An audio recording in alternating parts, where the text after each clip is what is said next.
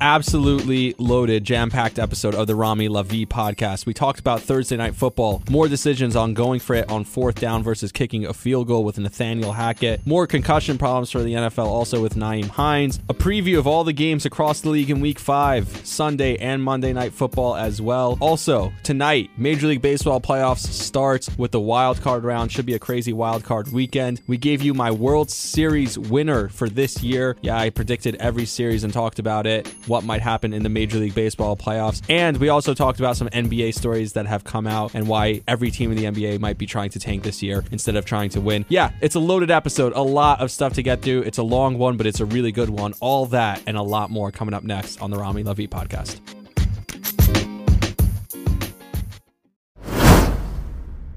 Today's episode is brought to you by BetterHelp. I often talk on this podcast about breaking the stigma surrounding mental health. So if you're feeling stressed, depressed, or just want to talk, today's sponsor, BetterHelp, is here to help you. BetterHelp connects you with a licensed, experienced therapist online, and you have access to over 20,000 different therapists that you may not have access to in your area. All you have to do is fill out a questionnaire, and 48 hours later, you're set up with a therapist that fits your needs. You can then schedule video or phone calls and have access to unlimited messages back and forth with your experienced therapist. You can also change to a new therapist at any time with no extra charge. I often talk on this podcast about how perspective is anything, and that's something I learned in therapy. I had terrible anxiety, and I learned about how changing your perspective can change the reality. So take charge of your mental health and join the over 2 million people who already use BetterHelp for therapy online today. And if you use my code, you can get an extra 10% off on your first month. So go to betterhelp.com slash Rami for 10% off. That's B-E-T-T-E-R help, H-E-L-P dot com slash Rami for 10% off your first month. Do it today.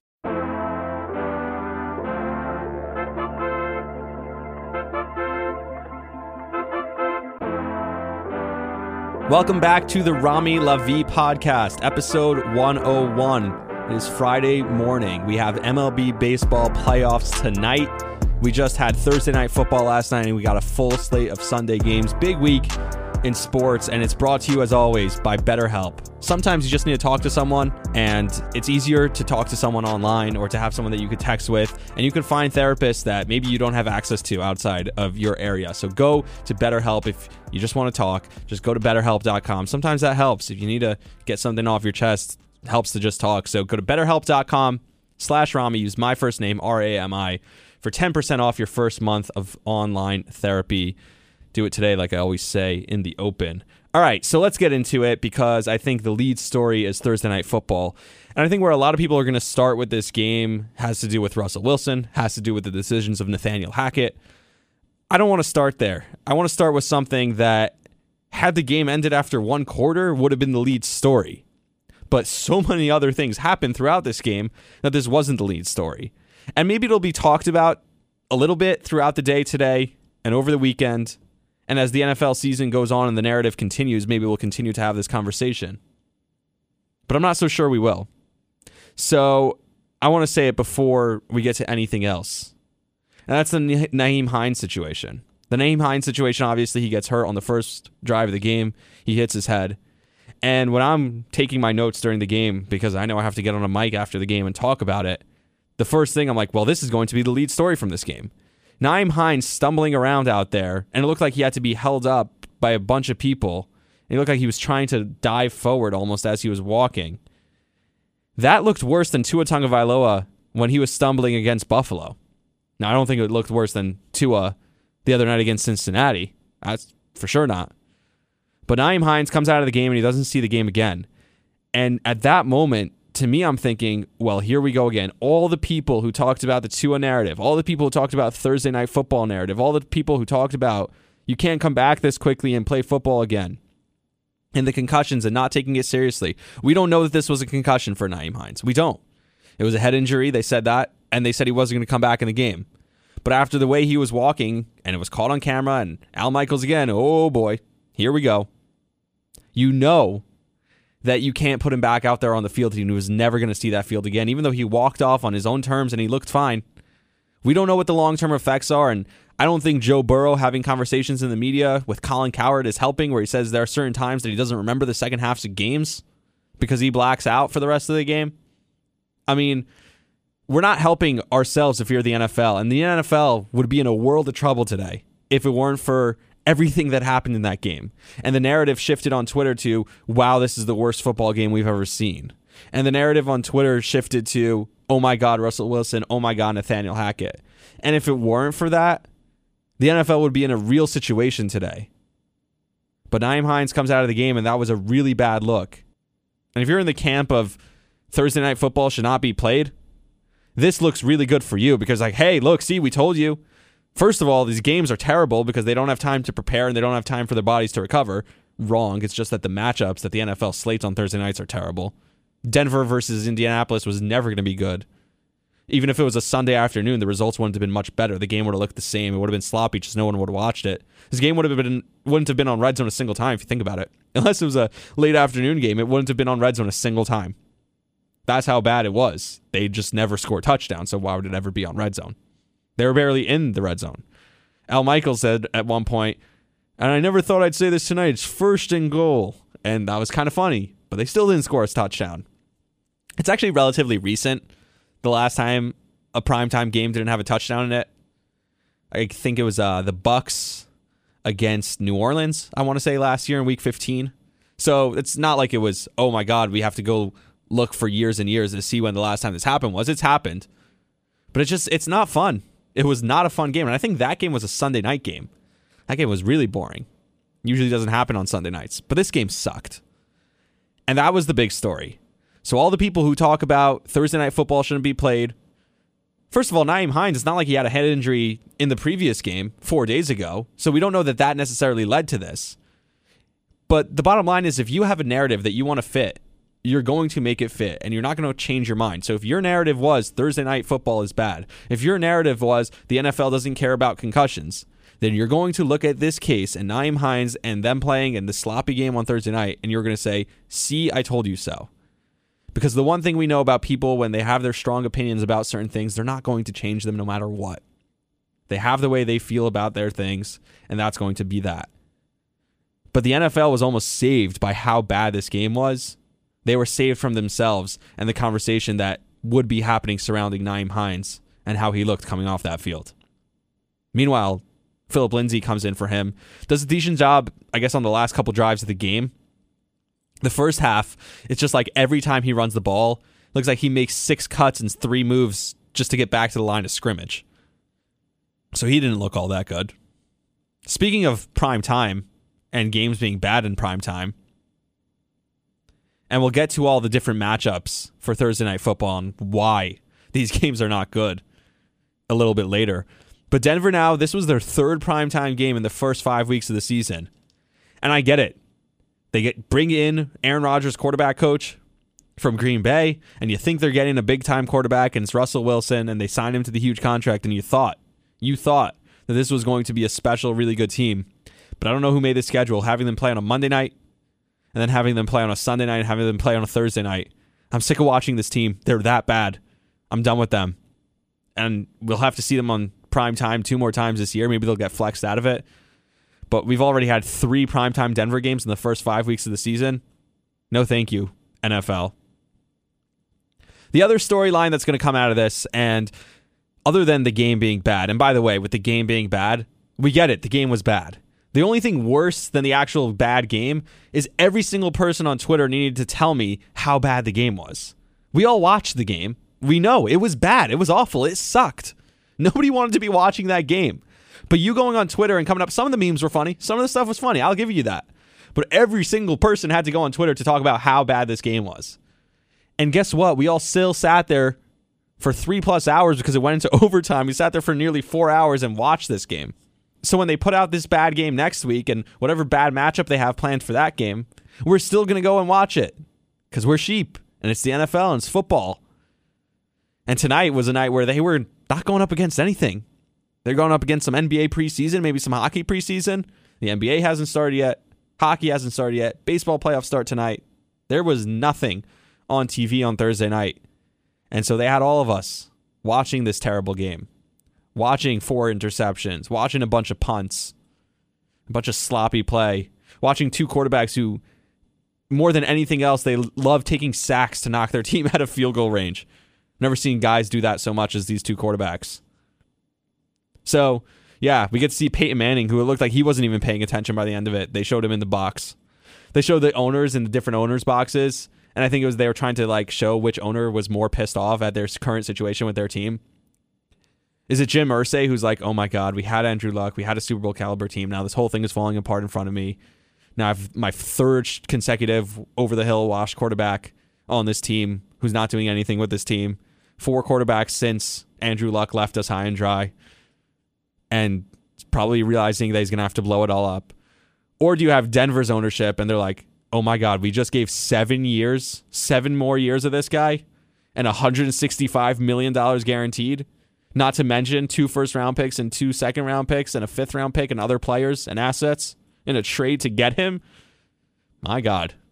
Yeah, those are not too happy owners watching this game. But the big storyline is obviously fourth and goal or fourth down, about maybe five yards out from the goal line. And they decide to go for it, the Denver Broncos and Nathaniel Hackett.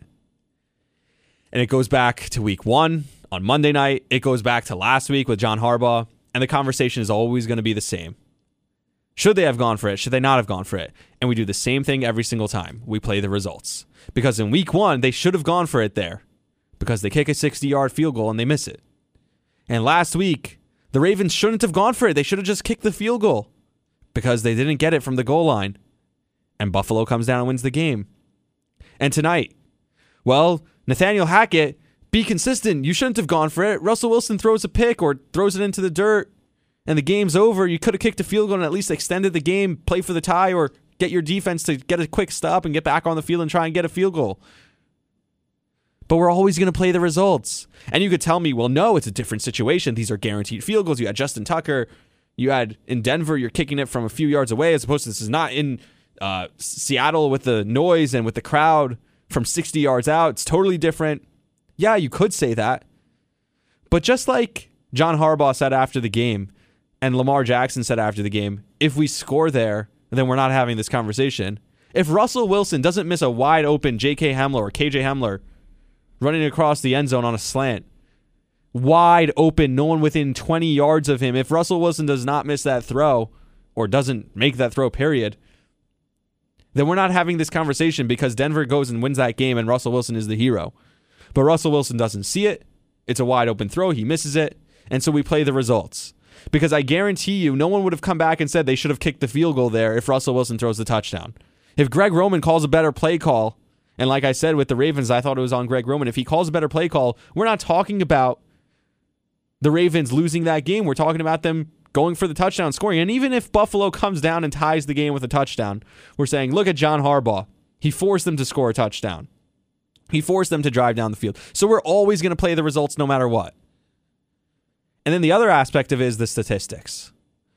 If you're a guy who goes for it, like John Harbaugh is, he's proven that he always goes for it, then you kind of always have to go for it. Right? Because if you're playing the numbers, if it's a numbers game and you're thinking, well, if I go for it 100 times, it's going to work in my favor 50 out of the 100 times, 50% of the time, then you have to go for it 100 times in order for the 50 times to happen. Right? And if it's not a numbers game, and if it's feeling your gut and it's like, well, we haven't been able to score in the second half and it's a rainy day, then the whole thing is messed up. Then you take statistics completely out of it. Then you don't even have to look at the statistics because it's just a gut feeling. So when everyone talks about, well, you know, the statistics of winning, your win percentage and win probability and all that stuff, the statistics of making it and picking it up, all that different things, all those different things and you can yell about running the ball versus throwing the ball, whether you're with Russell Wilson, which is, I know, I get it. It's a hot topic with Russell Wilson where he keeps throwing it at the goal line. But guess what? He had a man wide open and he should have made that play. So to come back after the fact and say, well, they should have gone for it, they shouldn't have gone for it, you're always going to play the results every single time. It's just a fact. So do the results vary based on how many times you do it because of the statistics? Do the results vary based on the human aspect, the human element of human beings going out there and trying to make plays? I don't know. But Russell Wilson in this game, he loves to throw the ball at the goal line. Richard Sherman was not happy about it. He's like, I want to call Marshawn. he said that in the post game. He was not having it. But Russ, uh, we've seen this now. he's going to make business decisions. He's had one play where I was like, oh my God, Russ is actually back. He had an 18 yard run where he actually looked like Russell Wilson. He looked like himself. And that was the only time he took off and ran like that. Where he really was just like, all right, plays breaking down. I'm I gotta go. And he took off for 18 yards. Other than that, he ran the ball three other times for four total yards. So Russell Wilson, I think it's in there for him. I don't think he's a bad quarterback necessarily. I'm just not sure how much he cares anymore and how committed he is compared to what he once was. And that's a big problem. If you're the Denver Broncos and you just committed the draft picks and all this money to him. But like I said, these Thursday night matchups, so I guess this was the Peyton Bowl. And it's funny how they played into it. They had Peyton in the building, they had the graphics up on the Amazon Prime broadcast. But these games are not getting any better. This might be the worst of it, but they're not getting much better. You have Washington and Chicago next week. The following week, you have New Orleans and Arizona. I've already told you how I feel about those two teams. Then you have a good one. You have Baltimore traveling down to Tampa. We'll see where Tampa is at that point. Divorced Brady. If Lamar Jackson is still putting up the numbers he's been putting up, or if they're still having their crazy late game problems. Then you got Philly at Houston, and Houston is not particularly good and Philly is very good, so that shouldn't be a competitive game. You have Atlanta and Carolina. I told you how I feel about both of those teams. Green Bay and Denver is an interest, or Green Bay and Tennessee, I should say, is an interesting one because neither of those teams have looked good so far, but they're both kind of hanging on. We'll see where they are. That's the week before Thanksgiving, and then you have Thanksgiving. So Thanksgiving, you have a good slate of games, but the Thursday night game is also pretty bad, and I forget what it is off the top of my head. I know New England's in it, um, but not a very good game either. And then you have the Jets and Jags at one point and Seattle and San Francisco. So the Thursday night package is not very good. So to complain and like say this game is so terrible and everyone on Twitter with your hot takes about how bad this game is, we've known this. Thursday night package has not been good for a long time now. Remember, they did the color rush Thursday nights. They've tried so many different things to get people into Thursday night football. And it kind of makes sense. Why put good matchups on Thursday nights when you know the game's going to be a slot fest and it's just going to be a weird game? The NFL kind of knows. They're not stupid. They kind of know that Thursday night is not the best time to play a football game four days after you played another football game. They know that. But they also know that if they put a game on Thursday night and they sell the exclusive rights to Amazon, they'll make a, make a boatload of money because everyone's watching it no matter what. So they put whatever teams they want on it. And like sheep, we're going to go watch Washington and Chicago next week. As much as we complain tonight about this game, and as much as we talked about Denver and Indianapolis and how bad this game was, you know what? We're going to do the exact same thing next week. We're going to watch Washington and Chicago and we're going to hop on Twitter and we're going to write, This game was the worst. What's Carson Wentz doing? He doesn't know what he's doing. What's Justin Fields doing? It's going to be the same cycle. And we do it over and over again. If you look at this game from Denver's perspective, what do we do with Russell Wilson at this point? You have seven more years of this guy, like I mentioned. And who is he at this point in his career? He's not a very good quarterback, I'll tell you that much. Playing like this, this is not a recent thing. This has gone back a few years. And it was covered up, I guess, a little bit, where it was like, no, Russ is good. He has a really bad team and he has a bad offensive line. And there were kind of excuses started being made for him. And there was that narrative a couple years ago about him never getting an MVP vote. And how's he never gotten an MVP vote? And then you start to watch him a little closer, and it's like, well, maybe he doesn't get an MVP vote because he's making business decisions out there on the field. He's going down, sliding down. He's taking 17, 15 yard sacks as usual. I'm not sure what they can do with him at this point. You have seven more years. How do you fix this? I mean, if I'm a betting man, he doesn't make it through four years of the seven years. And he gave him $165 million guaranteed, a five year, $245 million extension, two first round picks, two second round picks, a bunch of players and a fifth round pick too. And now you have teammates who are fed up with him. He's a weird guy, and we know all these ex teammates of his, they don't seem to love him. But all of a sudden, KJ Hamler is telling people after the game, I was wide open, I could have walked it in, and he's slamming his helmet down. And you could say maybe it's just a bad situation. Nathaniel Hackett has looked outmatched. But on that play, he didn't. He called up the right play, and Russ just didn't make it. I'm not sure what to tell you. And for Hackett, I feel bad. You can't put it all on him because Russ has to make those plays. But they bring in Nathaniel Hackett. This was just a blown thing from the beginning. Denver brings in Nathaniel Hackett because he was the quarterback coach for Aaron Rodgers in Green Bay. And they thought they were trading for Aaron Rodgers. They thought Aaron Rodgers, the relationship was totally severed in Green Bay, and we're trading for Aaron Rodgers. That doesn't work out. Rodgers stays with Green Bay. He promises them another year. And now it's like, shoot, plan B. The problem is you do plan B. You trade all that stuff away, and it's like, well, we just gave up all this for Russell Wilson. He has to be the guy. And whether he he's the guy or not, we're still going to double down on our move. And this is something Ryan Russillo talks about all the time. When a team makes a mistake, and instead of backing out of it and just admitting, hand up, we made a mistake, they double down on it. I don't know if there was pressure necessarily on the Broncos to that minute, the second they traded for Russell Wilson, to give him that huge contract, to give him that huge extension.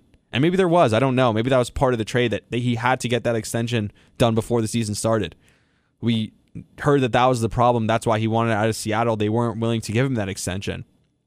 So he comes to Denver, he gets the extension, and he seems disinterested in football. So it's not even a matter of, I don't know, does he have the talent or not? I, think he does, but he doesn't seem to care that much.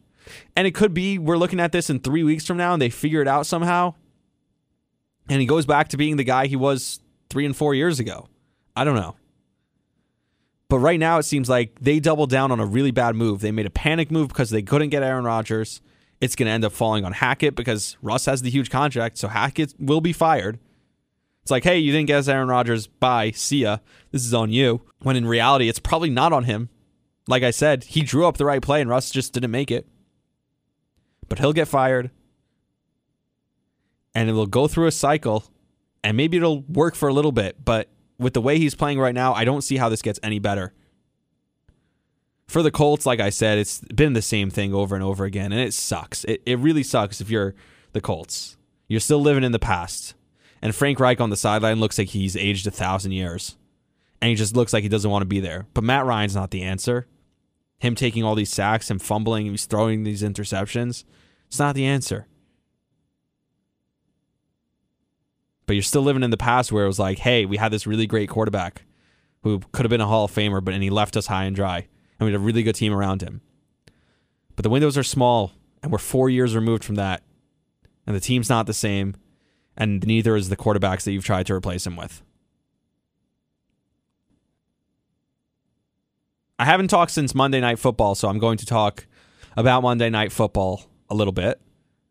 And something interesting that kind of dawned on me when I was watching Matthew Stafford play and I was watching this team play, and yes, there's definitely room for improvement.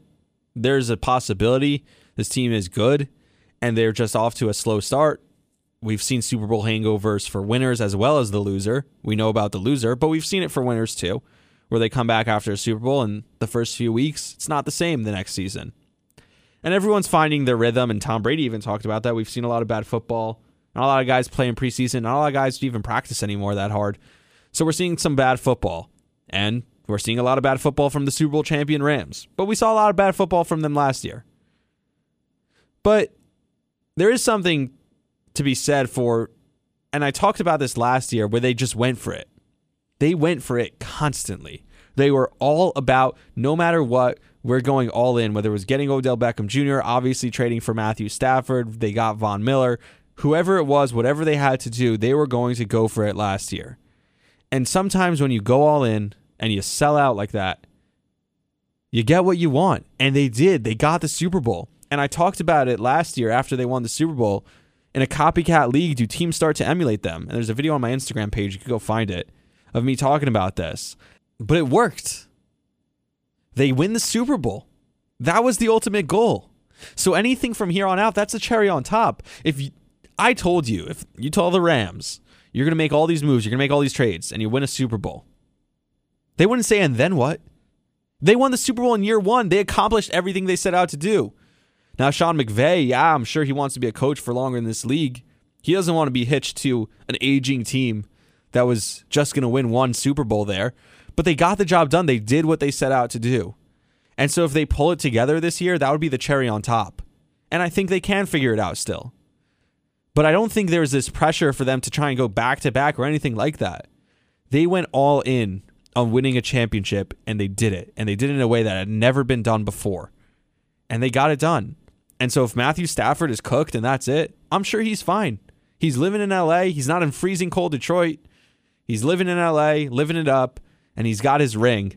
And he's basically accomplished what he wanted to do by leaving Detroit. After 12 seasons and going to LA for one season, he already wins the Super Bowl. He got what he wanted. I think the Rams got what they wanted out of this. And anything beyond that would be the cherry on top. The only guy who still feels like he needs to prove something probably is Sean McVay. He's still young. He's still a great coach. I'm not saying they're not going to be great. I'm just saying that right now, maybe the lack of urgency that we we're seeing from them, maybe that has more to do with their kind of contentness at this point. Now, for Kyle Shanahan and the 49ers, yeah, the defense was a story, but it's incredible how creative their plays are on offense, how in sync they are on offense. It is something beautiful, whether it's a run play, a handoff, a pass play, a, an option play. And they make Jimmy Garoppolo look like the most competent quarterback in the world when he plays. And I just don't understand. We have now the coaching tree, and you're, you're going to see it with Tua down in Miami, and maybe even this week with Teddy Bridgewater. Obviously, LaFleur in Green Bay. We're talking about McVay, also as a Shanahan guy formerly. So him in LA. We should be seeing this more and more around the league where you're making it so easy and so simple. But for some reason, no one looks like Kyle Shanahan. And what I hope, and I always bring it back to the Jets, is that another guy, Mike LaFleur, who's a Shanahan guy, can figure out a way to make Zach Wilson look that good. Because when you're watching what Jimmy Garoppolo can do, you realize he's not the most skilled guy. He's not the most talented quarterback. He's not the best quarterback. But everything is so simple and everything is so creative that it just makes everything look beautiful, even when he's doing it. All right, we're going to talk about Sunday football games. We still have so much to get to on this podcast. Thanks for listening, by the way. Um, if this is your first time listening, help me out. Tell a friend about it. Like, subscribe, share it, all that good stuff. Rate, review. Not a huge self promoter, but if I have to, I can be. All right, Sunday morning we start 9:30 in London with the London game. The London game is always weird.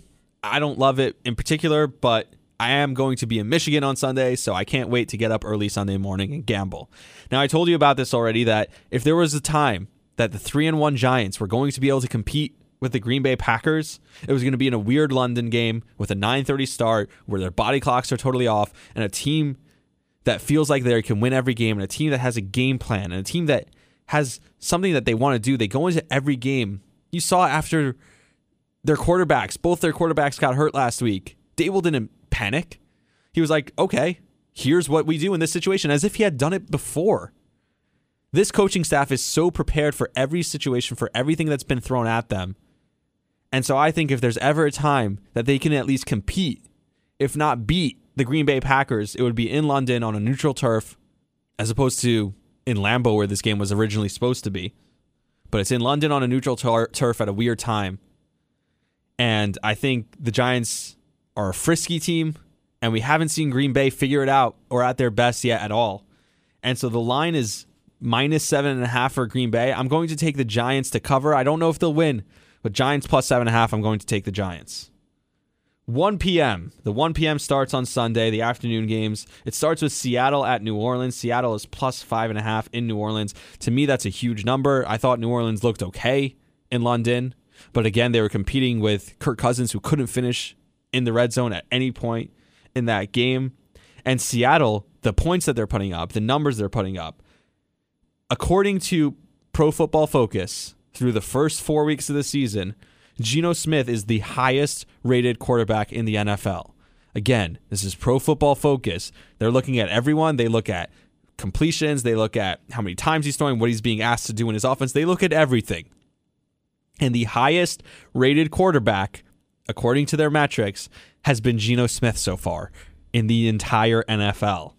He's completed 77% of his passes. He's thrown over 1,000 yards already through four weeks, six touchdowns to two picks. And last week he put on a clinic against, I know, a Detroit defense that couldn't stop a nosebleed. Sorry for the cliche. But with what that offense is capable of doing, I don't think that's something that the New Orleans offense is capable of keeping up with. And so I think Seattle could win this game outright, but they're definitely not going to lose by five or more points. I'm going to take Seattle to cover the plus five and a half. Atlanta is at Tampa Bay. This has to be a get right week for Tampa Bay. When everyone is against Tom Brady, when all they want to talk about is his divorce, when all they want to talk about is the stuff in the media, when Cole Beasley quits on him and his agent is taking shots at him, that's when Tom Brady rises above it all. And if Tom Brady doesn't rise above it all this week, then maybe he's really done. Maybe it's really time to hang it up. But come on, this has to be a get right game. Against Atlanta, a division rival, they're not very good. It's at home. You should be getting Godwin back. You should have Mike Evans healthy. And he's coming back off his suspension. I'm going to take Tampa minus seven and a half. I think they'll roll against the Falcons at home. Detroit is at New England, and Detroit is plus three and a half. And that number also shocked me. But at the same time, it didn't because, like, well, New England's good, right? They're New England. They have Bill Belichick. They wear the uniform. And sometimes you get fooled by that. And we talked about that a little bit on another episode where it's like, yeah, they wear the uniform. Yeah, it says Patriots on it, but this is not the same Patriots anymore.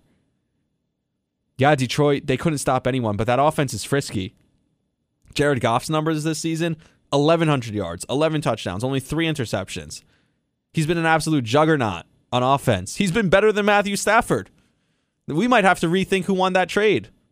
Again, Super Bowl versus whatever Detroit's doing now. I guess hard knocks. We don't have to rethink the trade. But my point is that he's been really good. So Jared Goff has been good enough. There's weapons on this offense, there's real weapons on this offense. And New England, they can't move the ball at all. And I know Bailey Zappe actually did move the ball pretty well against Green Bay, who has a really good defense. So maybe they put Zappe in more positions to actually throw the ball where they didn't trust him at all. Although I doubt there was a game plan put in place for Bailey Zappe last week against Green Bay. I doubt they ever thought he's going to ever come into that game in their wildest dreams, but he did ultimately come into that game. So maybe they have a little bit more planned for him. It was a weird spot that they have them minus three and a half, even though New England's at home. I guess even Vegas is like, well, Belichick can't be this bad, right? Can he? Can the Patriots actually, can a team named the Patriots in New England be this bad? But I think they're that bad. I'm going to take the Lions plus three and a half. Chicago is at Minnesota. Minnesota is minus six and a half. And all I have written down here is Chicago's that bad. Yeah, Chicago is that bad. There's a problem with their quarterback. There's a problem with communication. They don't let him throw the ball. He's upset. I don't think Minnesota's that good, but uh, if there's ever a time that they'll play like they're really good, it's 1 p.m. on Sunday against the Chicago Bears at home. I'm going to take Minnesota minus six and a half. Kirk Cousins at 1 p.m. Show me what you got, baby. Pittsburgh is at Buffalo, and Pittsburgh is another one of those teams where they kind of trick you. It's like, I mean, it's Mike Tomlin there, right? They're still wearing that black and gold uniform, but they're actually really bad. And Buffalo actually hasn't been that great in about two weeks. So this could be one of those weeks where Buffalo, after two quiet weeks relatively offensively, they could actually pop in this week. So I could see Buffalo going off for 47 points in this game and Stefon Diggs scoring like 50 fantasy points again and them just flying all over the field and Josh Allen being absolutely nuts. They haven't done that in a couple weeks. There's still no TJ Watt. We don't know when he's going to come back. Maybe week six against Tampa. But as of now, he's not there. It's going to be the first start for Kenny Pickett. I told you already at the beginning of the week before they announced that he was going to be the starter. I told you that you can't go back after you make that change. You can't go back to Mitch Trubisky. But the number is 14 and a half for Buffalo. I think Buffalo could win this game by 30 points. I really do. But 14 and a half is a huge number for me. Something about the black and gold, something about Mike Tomlin is making me take the Steelers. They still have Minkah Fitzpatrick on the back end of that defense, I guess. So I'm going to take the the Steelers to cover. I hope Buffalo wins by like 13 or something. Houston is at Jacksonville. Jacksonville is minus seven and a half. What Houston has been incredible at this year has been keeping games close, and this is what I talked about all season. They've been able to keep games close no matter what's happening. They've been able to stay in games and stay relevant in games. And Jacksonville is finally getting some respect. They're minus seven and a half in this game. And like I said, I think Jacksonville we saw Indianapolis tonight. Do you really like what you saw from them? I think Jacksonville could be one of the best teams in this division. I'm actually going to take Jacksonville minus seven and a half. Houston might hang around for a little bit, but I think ultimately Jacksonville will win. And if I can bet Jacksonville to win the division. I don't know what they're at right now. I'm actually going to check. For NFL futures bets to win the division right now, Jacksonville, still plus money, plus 170. The play here might be Tennessee plus 240, by the way. There's also they're plus 240. Everyone in that division is plus money. There's no minus. There's no favorite there. But plus 170 for Jacksonville, that's actually I think it's a decent play. The play might be Tennessee plus 240. They've been there, done that. They obviously have Mike Vrabel as their head coach. But I really like Jacksonville in this game against Houston. I think Houston's pretty bad. I told you Houston could maybe not win a game all year. They might actually be tanking for Victor Wembanyama, who we'll get to a little bit later. That would be crazy. Could you imagine if Houston's like, hey, we're just going to throw our hats in the ring for Wembanyama?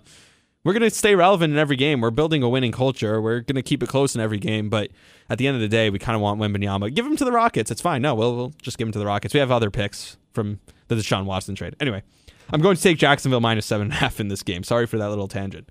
Tennessee is at Washington. Tennessee is minus two and a half at Washington, and I really think Washington stinks. Carson Wentz stinks, and like I said, Tennessee at least you know they're going to be well coached. So I talked about that division. They're plus two forty to win that division. I actually really like that spot. I like that better than the Jacksonville number. I think either one of those teams is going to win the division. Still, the Colts are somehow the favorites at plus one fifty. I would put some money down today on Tennessee or Jacksonville to win that division because I think it's between those two teams. 170 for Jacksonville and 240 for the Titans. Even with the Colts win tonight, did they do anything to impress you to make you think that they should be the winners of this division? They didn't show me anything. So Tennessee in this game against Washington minus three and a half. And is Derrick Henry back? Derrick Henry, a couple weeks in a row already, where I told you it's not even about the yards, it's about the volume and him doing it over and over again and him getting into that rhythm where he's just wearing the defense down. And at the end of the game, they just can't bring him down. That's when he starts to break off the long runs. If he can be that guy again, I don't know if I trust him to be that guy long term and be that guy at the end of the year. So if I was making a fantasy play for him, I probably wouldn't trade for him. But right now, it seems like he is that guy. Maybe he could carry them for the next few weeks. When he is that guy, they're a different team. They could just, you know, literally ride him. He puts them on their back. And uh, I think they'll blow out Washington in this game and win by more than four. The Chargers are at Cleveland. The Chargers are favored by three and a half. Cleveland is weird, but they're the Cleveland Browns. They're always going to brown. And so the Chargers, who all of a sudden, all that preseason hype on them, all that preseason hype is gone. Remember when the Chargers were considered division favorites at one point? They're now plus 450 to win the West. And it makes sense because the Chiefs are that good. That's how good the Chiefs are. And 100%, I agree. But what, what happened? What, they had a bad week? What, Justin Herbert got hurt? And he came back last week and he was awesome. So all of a sudden, we're counting them out because of one bad week? He looked like the team that everyone was talking about to make the playoffs and win that division. That's what they looked like last week. So all of a sudden, they're only three and a half point favorites in Cleveland against Jacoby Brissett. That doesn't make sense to me. I'm going to take the Chargers, and I think they'll win this game convincingly in Cleveland. To my Jets in the last one o'clock game, Miami is at the Jets. And this is how you know I have a problem. Because the Jets are underdogs in this game. They're plus three and a half. And this is the problem for me. Because last week I told you I didn't think the Jets would win. I thought they were supposed to win, but I didn't think they would. This week is actually the week where I'm going to take the Jets. And that's the week that bites me in the ass. Because once I'm actually expecting the Jets to win, that's when it bursts for them. What Zach Wilson did in the fourth quarter has me believing that he could be the guy.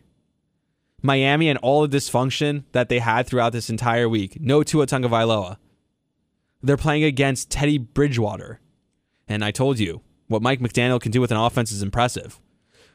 But during those 10 days that Miami had to prepare for this game, how much of that time do you think was spent dealing with wild stuff from the NFL offices and talking to doctors and checking things and reports and people from the NFL doing investigations and talking to everyone who was on that sideline, everyone who was on that field during both games and in their facility all week? You really think the number one thing on their mind for a, a rookie head coach who I love and I respect in Mike McDaniel.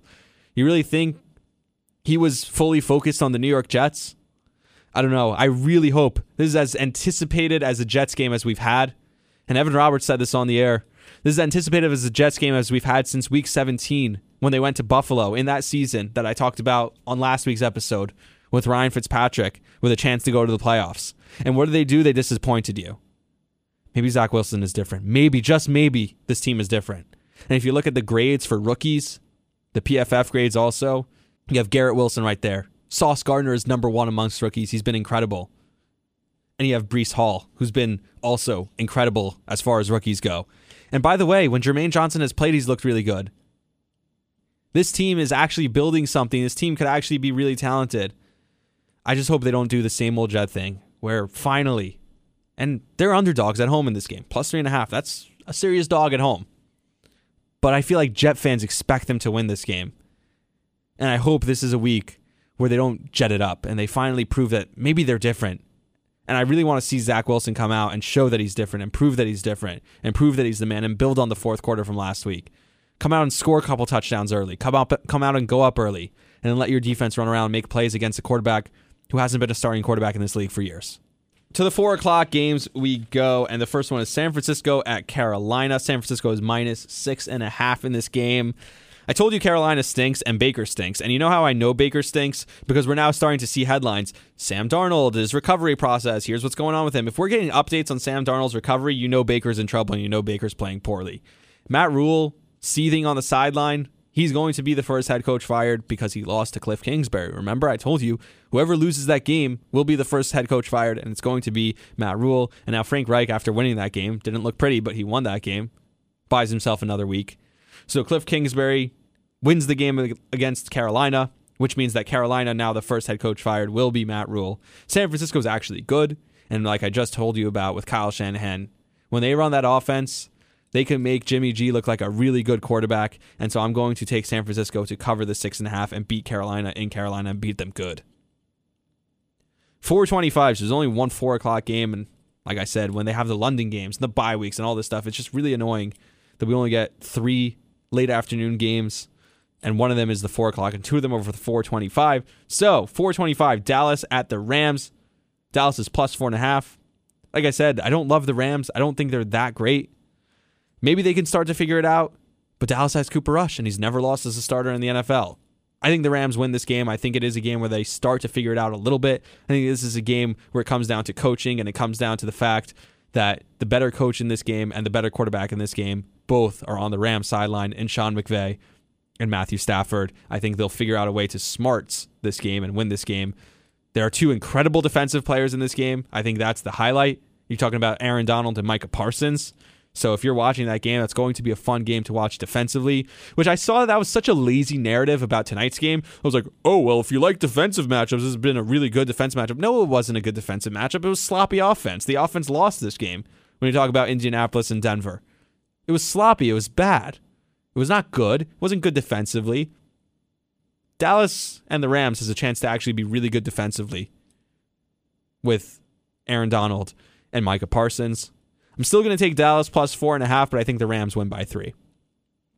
That said, I think the Dallas Cowboys can win. My rule is you only take an underdog if you think they can win. Should have listened to my rule in regards to Pittsburgh.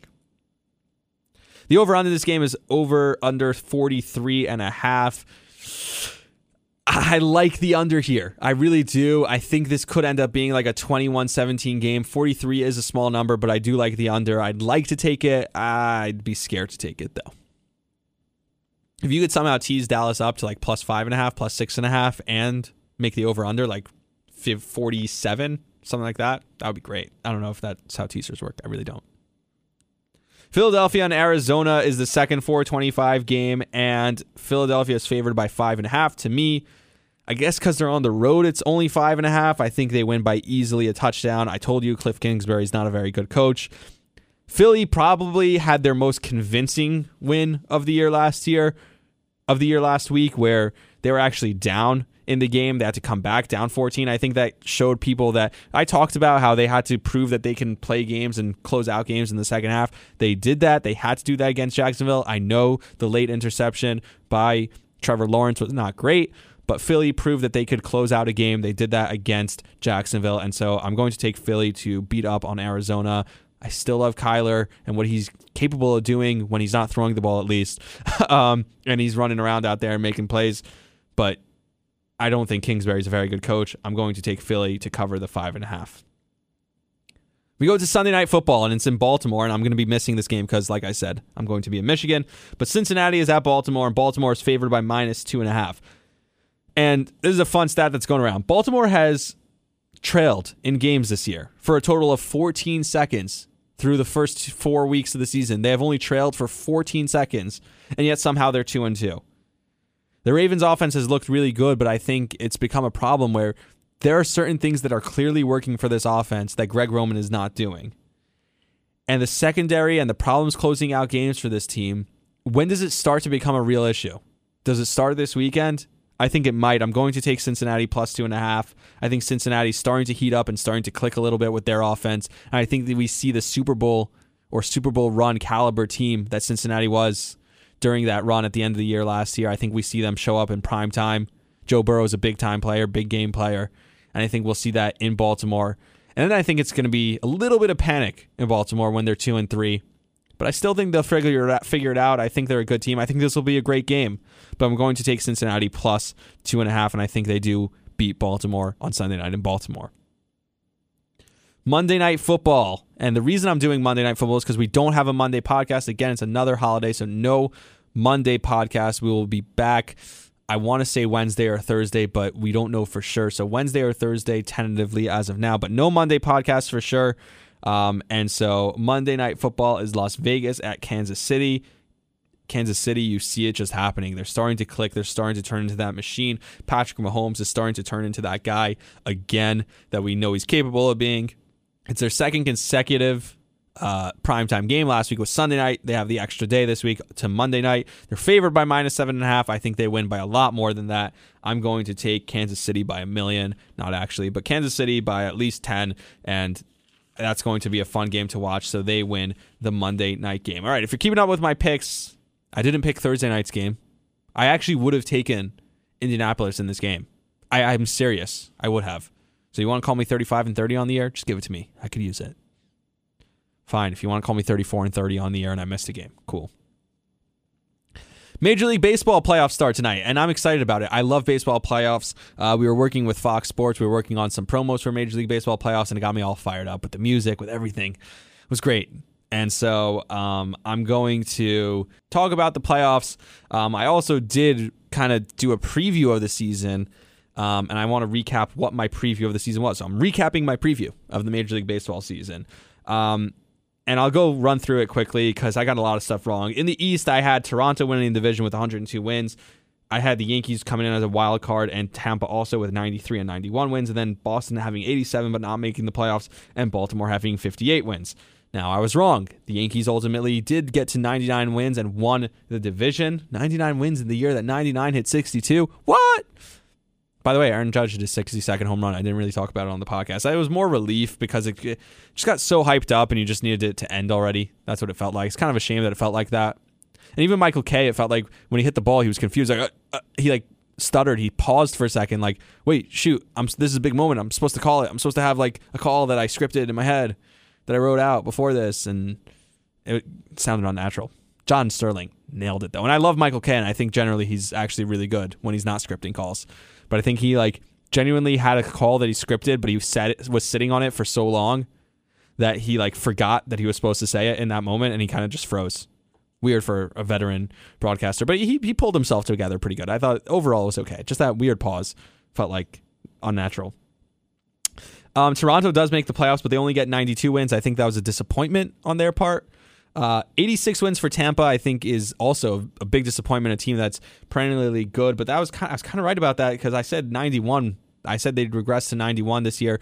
They did regress to 86, even more than I thought they would. Baltimore is obviously the big shocker uh, with 83 wins, and Boston regressed more than I anticipated. Uh, I thought they'd regress down to 87 wins. They regress all the way down to 78 wins. In the Central Division in the American League, I had Chicago winning 93 games, and they were just awful. 81 a year from hell. They get only 81 wins. I had Minnesota in second place at 82 wins, and they were bad too. Even after signing Carlos Correa, the trade they made with the Yankees, obviously, which I think it's fair to say they won that trade. I think the catching situation has been fun for the Yankees this year uh, with Trevino and not having Gary Sanchez back there. But Gio Urshela has by far outperformed what Josh Donaldson has done, and clearing the Josh Donaldson money allowed them to go sign Correa, and yet still they only win 78 games. And the big shocker is Cleveland behind their two horses. I had them winning 75 games. They ultimately win 92. I had the uh, Tigers at 69 wins and KC at 72 wins. Detroit actually only won 66 games, even after signing Javi Baez. They kind of felt pretty good about themselves. But you can go find on uh, Twitter a video of Javi Baez swinging at sliders down and away uh, repeatedly. That was a fun video. And Kansas City only won 65 games, so uh, I said 72. I was a little bit off on that as well.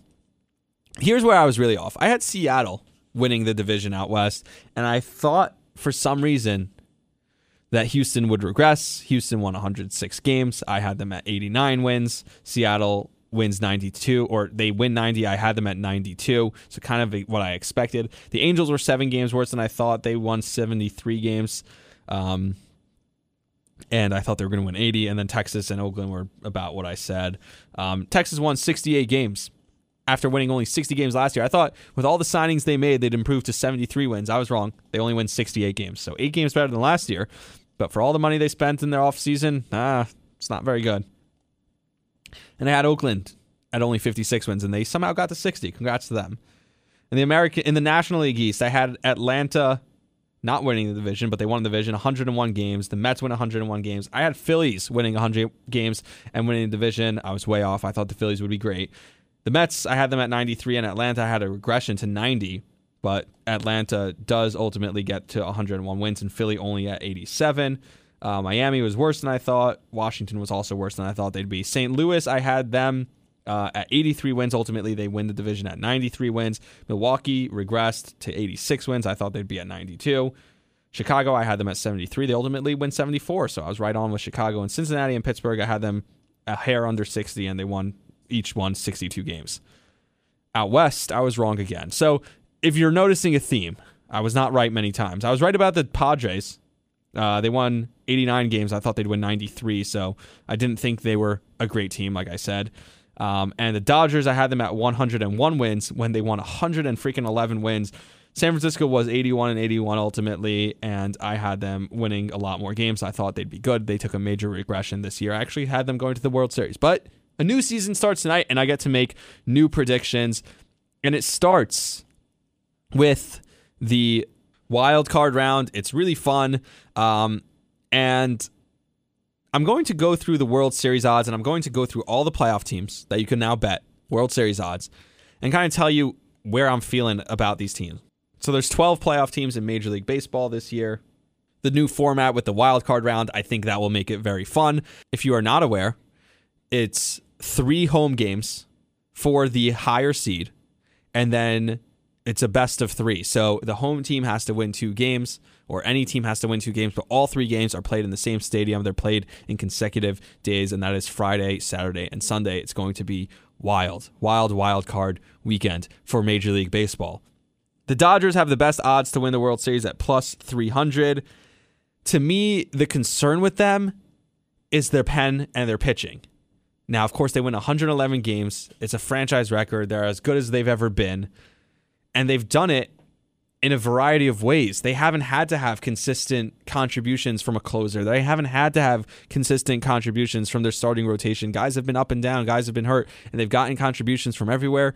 Even in the lineup, they've gotten contributions from everywhere. But it feels like despite 111 wins, we don't take them and I talked this about this a little bit on the last episode. We don't take them as seriously because they have never really won a World Series. They have a thousand wins every year and they don't win the World Series. Now, they did win the one World Series in the 60 game season. That doesn't really count. So here's what I'm looking at I'm looking at this team that just had a better season than any of the past seasons that I talked about where they didn't win the World Series, where they couldn't get over the hump. Now they win 111 games. They are actually that good. I don't know. It's something feels that maybe this team is different. I don't know. The Astros are plus 380. And doesn't it feel like it's kind of the Astros? It's perfect for them. I don't know if I was the only one who was counting them out earlier in the year, but everyone talks about the cheating scandal. Carlos Correa leaves. Gerrit Cole leaves. George Springer leaves. All these different things. And yet Altuve's still there and Verlander's still there and they're finding new guys. And all of a sudden, this team is just back and better than ever. Feels like no matter who you put out there, this team is ready to get revenge. And this team feels like a team that wants to raise that trophy and say, who's cheating now? What happened? I thought we only won because we cheated. We lose all these players, and yet we're still here. I think this is a team that wants to prove to the world they want to shut everyone up. They feel like the villain, and they are playing that role perfectly. Plus 380 to win the World Series for Houston. Atlanta is the defending champs, and after a slow start, they're plus 500 to win the World Series. Same odds as the Yankees, actually. The Yankees and Atlanta are both plus, both plus 500 to win the World Series. And after a slow start, they showed why they're the defending champions. The run they went on from about May and on to pull past, past the Mets and ultimately tie them, but win the division. And it feels like for them, they have all the momentum right now and they feel like we've done this before, we're winners before, we can do this again. The only thing I would say for Atlanta, the only caution I would say for Atlanta is that Atlanta, it felt like they put so much into winning that division. And maybe it was just the fan base and hearing it from a Mets fan perspective where it's like they overtook the Mets. They feel like now they got over the hump and maybe there's a little bit of a I don't know, like they they kind of regress because they they did it. They got to their goal um, and maybe they kind of relax a little bit in the playoffs, and that causes them to fall off a little bit. The Yankees are at plus 500, and the Yankees are in a fun spot this year. And for me as a Yankee fan, I love this. The Yankee fan is used to going into the playoffs with everyone picking them, everyone looking at them and saying, oh, this is a team. But after what they did last year, and even after their start this year, the way they fell apart in the second half, nobody's picking the Yankees. How can you rely on the pitching? Gerrit Cole has not been an ace. Severino's been hurt. You're relying on Nestor Cortes, who's never pitched in the playoffs. You're relying on Jameson Taillon, who's never really pitched in the playoffs either. How are we going to do this if you're the Yankees? The last time we saw Gerrit Cole in a playoff game was in Boston getting lit up. So you really trust this Yankee team? This Yankee team that the offense disappeared for months at a time? That their second to best offensive player is Matt Carpenter, who was in a walking boot just about a, a month ago? That's the guy that we're relying on. But I like it that way. If you're the Yankees, if you're the Yankee fans, it's like, yes, shh, don't talk about us. We're good. Let everyone think that you can count us out. That's how they want it. They want to be the underdogs. In 2017, when they made that run, that magical run, they were the underdogs. That was fun. If the Yankees, with this much talent, can somehow have an underdog mentality, that could be dangerous for the rest of the baseball world. And for the Yankees, they're looking at a potential revenge tour if they get Tampa in the first round and then Houston in the second round to crush those demons and get back to the World Series, obviously Houston in 2019 and in 2017, Tampa in 2020. The Yankees can get over that hump and beat those two teams and get back to the World Series. That would be a really fun run. And even A Rod, by the way, who always takes the Yankees every year in his bracket, didn't take the Yankees this year. That's how far, how far the Yankees have fallen but they're plus 500 to win. And I kind of like the Yankees. I feel like they're in a sneaky good spot at plus 500. The Mets are plus 950. And if you want to look at it from a positive perspective, the Mets, there's a devastation.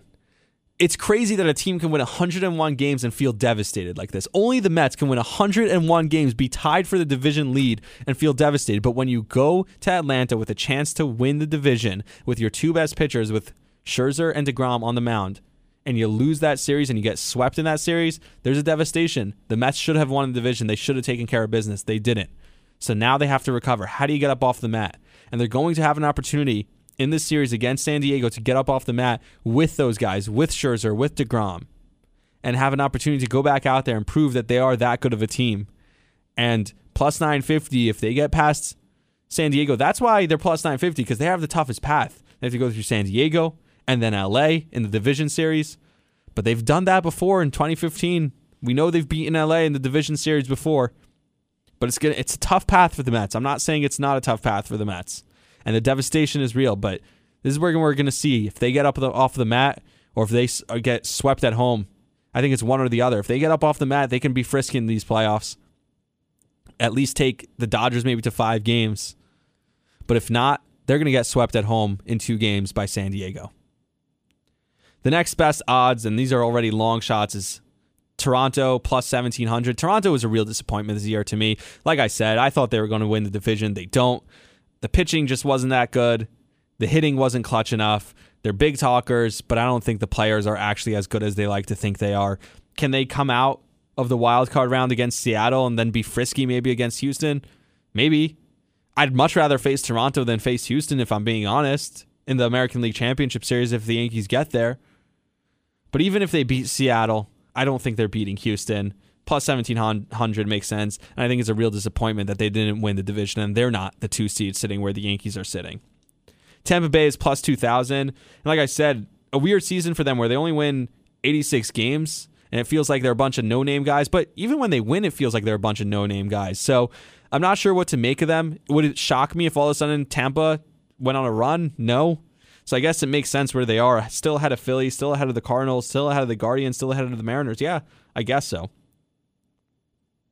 Um, the Phillies are next at plus 2,500. And I feel like for the Phillies, they're just happy to be here. I would have put them at even lower than that. Plus 2,500 is a little high for me. Like, that's actually like pretty good odds. Like, I think that's weird that they're that high. Um, they're tied with the Cardinals, who are also plus 2,500 to win the World Series. The Cardinals, this is a fairy tale. That's what it is. They're hoping for one last hurrah. They're hoping for the fairy tale ending to go out with Yadi and Waino and Pujols and go out in a fairy tale and kind of end that run that way. It's going to be a tough run for them too. If they win, they have to play Atlanta. If they beat Philly, they have to play Atlanta and then Atlanta and then the Dodgers. It would be a really tough road for St. Louis to win. I just think it's too many steps for them. Uh, but that would be a fun story. Like I said, Philly is weird. Also a disappointing season for them. And I think after everything they went through this season, they're just happy to be here. So that's what I was saying before. Philly's kind of just happy to be here because with all the disappointment, with Girardi getting fired, with the bullpen being a mess, I think with everything that happened and still having to compete in a division with two teams that won over 100 games, I think the fact that they were able to sneak into the playoffs for the first time in a while is a big deal for them. And I think they'll get bounced in the first round maybe by St. Louis, but I think they don't care. They're just happy to be here. Cleveland is actually an interesting story because when you think about the one-two punch in the playoffs as far as starting pitching, they have as good as anyone, right? With Shane Bieber, right? Those guys are awesome, and so we're gonna have a matchup of Shane against Shane tonight. Shane McClanahan and Shane Bieber for Tampa and the Guardians. And if the Guardians pitching gets going, they beat Tampa. They could play the Yankees. They could be frisky with the Yankees. We'll see how that goes for them. Uh, but I, I wouldn't it wouldn't shock me if Cleveland shocked some people. They shocked some people in the regular season just by having 92 wins and being in this position. I think they can continue to do that. They're plus 3,000 to win the World Series.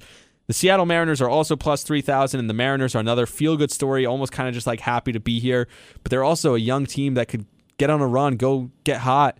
Um, I do love Luis Castillo, but at the same time, they really struggled down the stretch just to make the playoffs. They had a huge lead. They should have made the playoffs easier, um, and they really struggled down the stretch. Another team that struggled down the stretch is the San Diego Padres. Now, their two pitchers that they have going, Yu Darvish and Blake Snell, in the first two games against the Mets, they're really good pitchers. But other than that, the Juan Soto trade is a disaster right now. If they don't re sign Soto it's a real disaster trade because this team was about a 500 team since the trade for Juan Soto.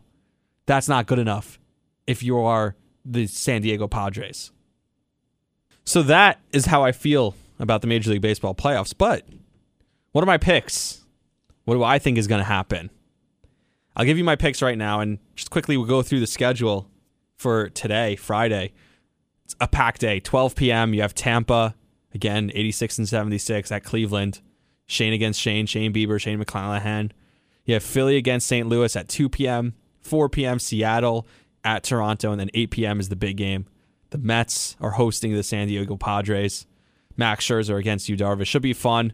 Uh, should be like if you're a big baseball guy, it's going to be a fun, jam-packed baseball day. And when was the last time we had this with like a, a wild card weekend like this? I think the format is going to ultimately prove to be really fun and really good for the sport. So my picks and it's not what I want to happen, but it's what I think will happen. So I think Cleveland will actually beat Tampa. I think their pitching will outlast them, and they'll move on to face the Yankees. I think Seattle and Toronto, I think T- Toronto will win at home. Remember how crazy that fan base was last time the playoffs were in Toronto? I think Seattle, like I said, a little bit of a fairy tale story. We're stumbling towards the end of the season. I think Toronto's been getting hot at the right time, actually. I think they're a little bit frisky. I think they'll beat the uh, Seattle Mariners. So you have Houston against Toronto and Cleveland against New York on that side. And then I think Houston will beat Toronto and we'll have a rematch of 2017 and 2019 as the Yankees will beat Cleveland. And you have Houston and the Yankees in the American League Championship Series again. Let's shift over to the other side. Philly and St. Louis.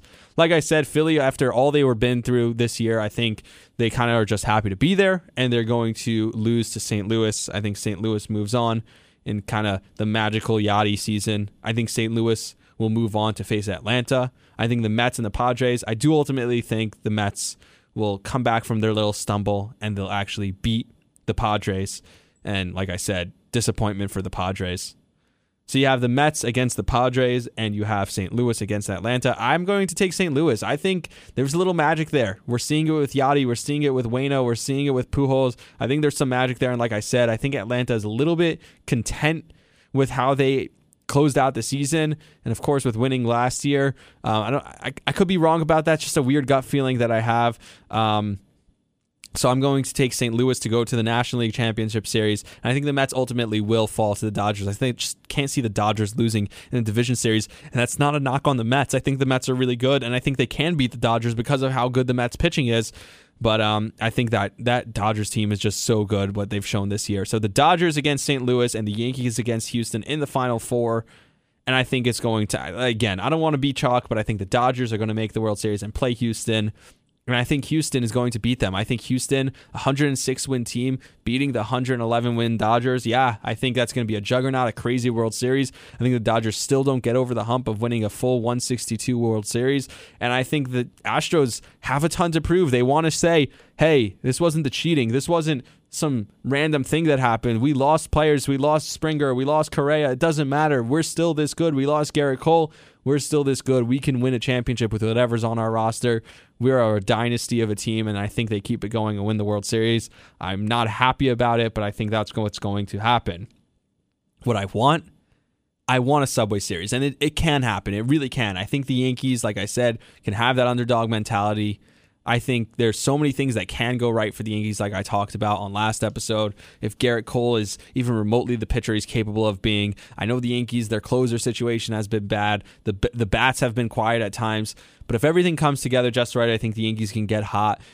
If you remember, the Yankees, what let them down in the past has not been the pitching. It's actually been the bats. If you think back, the only time the pitching let them down was in the wild card game last year, where Cole really let them down. But before that, in 2020, the Yankees they lose because they couldn't get the big hits when they needed it. What was the last game? They lost two to one. Again, the same thing happened in 2019. They couldn't hit in Houston. They couldn't hit against Houston in 2017 when they were in Houston either. And also against the Red Sox, other than that one game where there was that crazy blowout with Luis Severino, I think that was game three at home. Uh, other than that, the pitching was really good. So it's not been the pitching that's really hurt the Yankees. It's been the hitting. And I think the bats need to get right. Uh, and I think there's a real chance the bats can get right and they can piece the pitching together. It's going to be a tough job for Aaron Boone. If if they win this championship, Boone will have to earn it. If they make it to the World Series, if they beat Houston, Boone will have to earn it with the mixing and matching of the bats and the bullpen. There's a lot of pieces here. He's going to have to use every single man on his roster to get the job done in this postseason, but I think he's capable of doing it. And uh, for the Mets, like I said, you're riding those two pitchers. And there, there's some clutch bats. I, I told you this is not the same old Mets, and I hope they're not the same old Mets. All right, a couple more baseball stories. As this is easily one of my longest podcasts that I've done, but so much to get to with baseball playoffs, with the NFL, and like I said, I've only done two episodes this week. I might only have two episodes next week, if that. So got a lot to get to. I'm going to get to it all on this episode. And if you're sticking with me, I appreciate it.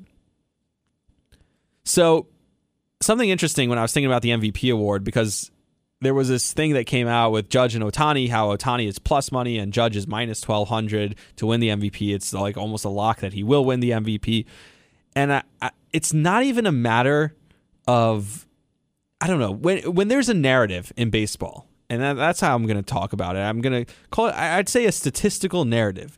Baseball is a sport that is so predicated on its history that when there's a statistical narrative in baseball, that tends to rule the story.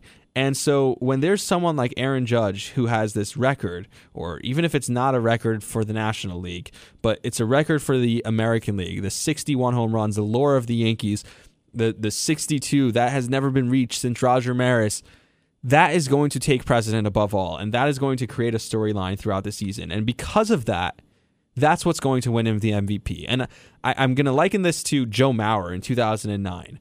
Joe Mauer in 2009, throughout the season, I think it was like May, and he was still hitting 400 that season or something like it. And he ends the season batting 365. But because the storyline was there for so long throughout the season of how he was hitting so close to 400, and we hadn't seen someone even come close to 365 is a crazy batting average since Ted Williams because we hadn't seen it and because it was a narrative all year, he had the MVP locked up in August. So to me, it's not even about what Ohtani could have done to win this MVP. He couldn't have done anything more. What he did was unbelievable. But I think the narrative that Aaron Judge created with the obsession of baseball and the stats and that narrative that it creates is why Aaron Judge is considered such a heavy favorite to win the MVP at this point.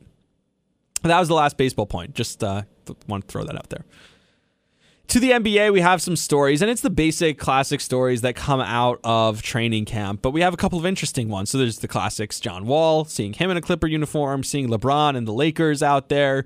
Obviously, their team played tonight, but LeBron and AD didn't play.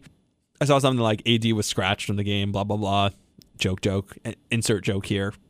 Joke about AD being injury prone.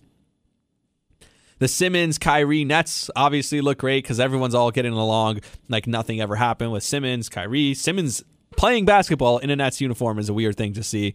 Um, we'll see how long that lasts. The Knicks actually had a blowout. They have a point guard. They had a blowout, but I did see Randle, Julius Randle. I know it's preseason, but he's already dogging it. Like, it's one thing if it's a guy who had a great year last year and he's not getting back quickly on defense, but my God, if Julius Randle, and I think he could actually have a pretty good season this year because the pressure's not going to be on him, the expectations are not going to be on him. I think the minutes are going to be lessened on him. Um, and Obi looked good so far, but I think uh, I think if if it's you know if he's dogging it, I'm not I'm not going to be able to sit through 82 games of Julius Randle dogging it again.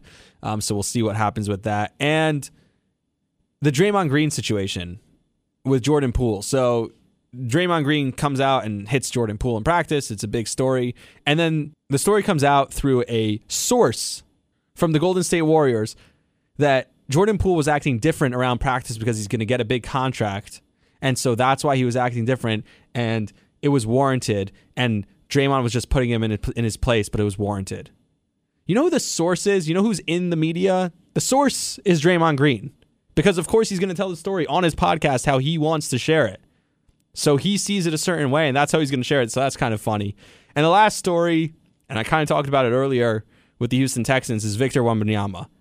And it's going to be a story all year long because the hype, he couldn't possibly live up to the hype. It was too big. It was it's a seven foot guy who could do seven foot four, who could do all these things. It's impossible. And somehow in his first game, he exceeded the hype. He didn't just live up to it, he exceeded it.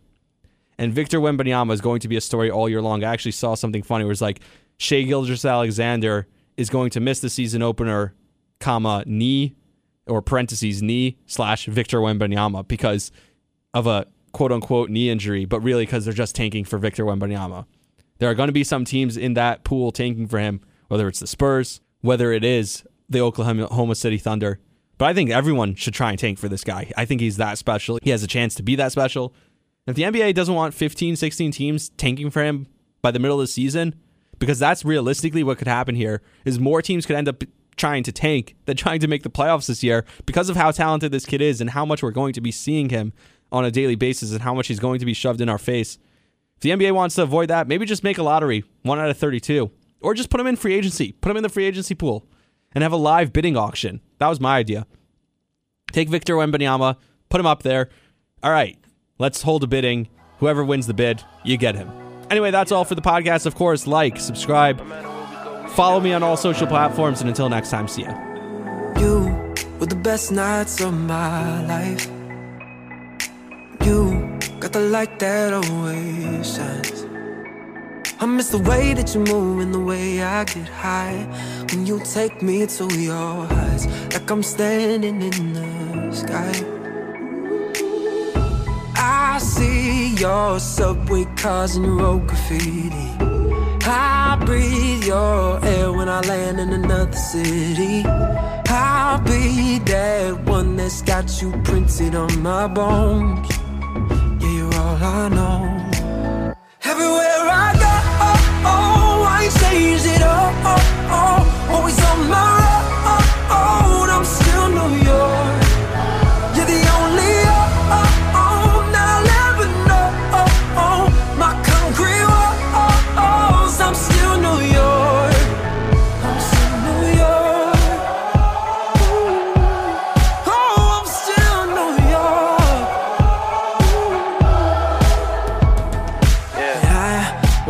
down Riverside, see the birds flying on the High Line. With the sidewalks burning, we pray for rain in July.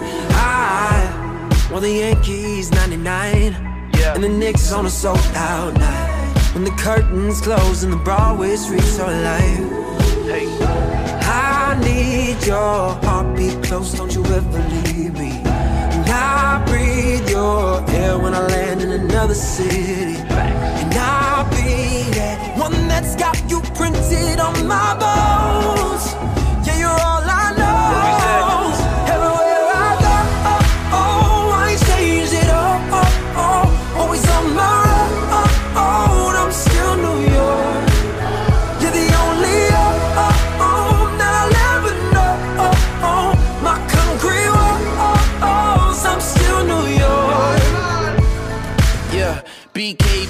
Raised, I was God sent. I used to hit them courts out in prospect. Take them long walks on my time spent. Just a kid with that empire state of mindset.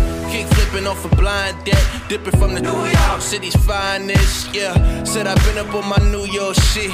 Walking down the block with my New York bitch. I can never leave my city, ain't nothing like it. Even if I do, though, I can never hide it. Top down on the west side when I'm driving. East side be the only side that I'm riding. I'm still